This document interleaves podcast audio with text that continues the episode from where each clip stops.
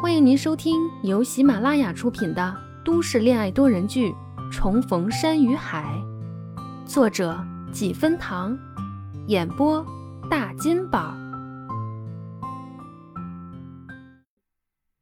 第十六集。外头阳光正好，懒洋洋的照在身上，驱赶了冬日的寒意。初旭出了场馆。沿着台阶，径直到了山脚下的文化长廊里。那里算是个小小的休闲区，因为离居民区不远，还安装了简单的运动器材和一个小秋千。初旭挂着耳机听着音乐，坐在秋千上晃悠，心情慢慢变得舒畅。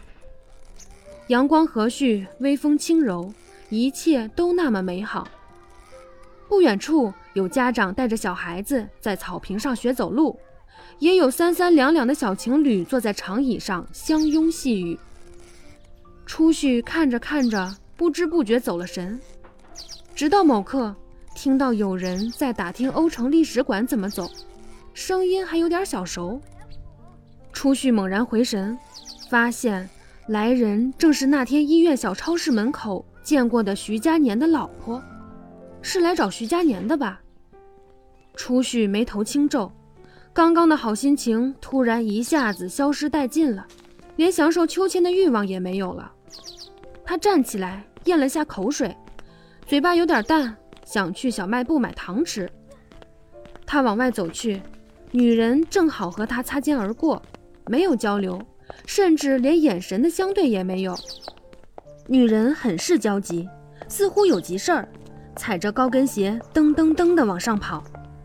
台阶虽然是水泥浇筑的，但因为在施工，台阶上到处都是零碎的石子。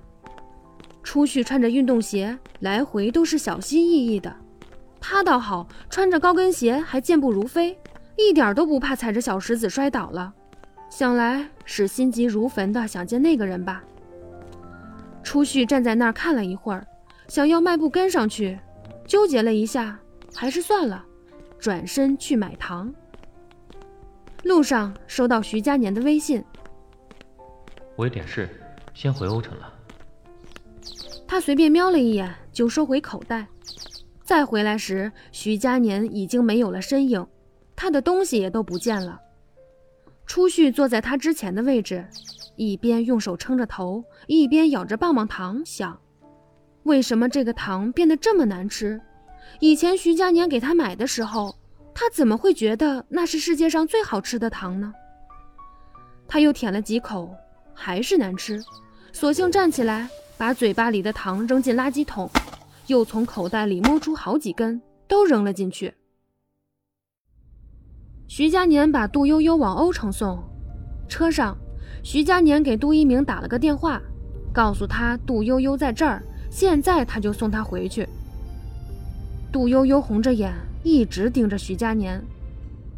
佳年哥，我男朋友真说要分手，不可能，我哥肯定是骗我的。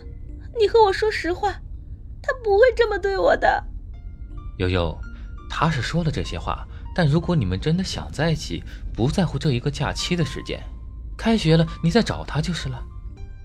佳年哥，你认同我这段感情？身边所有的人都反对他的这段恋爱，他每天都是一副随时战斗的状态。现在听徐佳年这么说，很是诧异。我认同不认同不重要，看你的心，你想做就去做，只是在追求爱情的同时，也要顾及和家人的关系。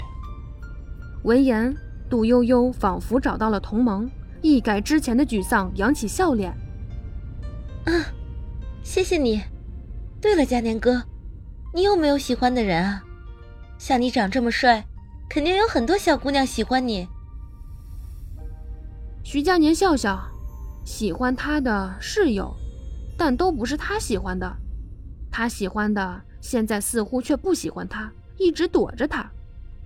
突然发现，当年初旭追徐佳年的相处模式好像一下子换了。杜一鸣的老婆接到杜悠悠后。和杜一鸣视频，聊完杜悠悠，顺带提到了徐佳年的事。悠悠是跑到卧牛山找到徐佳年的，他怎么去那里了？有项目在。我听悠悠说，他要在那里待一个星期。你们不是做后期的，在现场待那么久干嘛？是吗？还真不像他会做的事。难道那小姑娘也在那儿？就我们之前帮他搬家时看到的照片，他初恋。什么？他初恋？徐佳年回欧城，难道是特地来找他的吗？他叫什么名字啊？有没有照片？好像叫初旭。在一边看动画片的杜岩听到这个名字，联想到夏天时看到的照片，突然回头，不确定的开口：“爸爸，我好像见过他。”本集已经播讲完毕，感谢您的收听，我是嘟悠悠的演播者莫莎，欢迎订阅。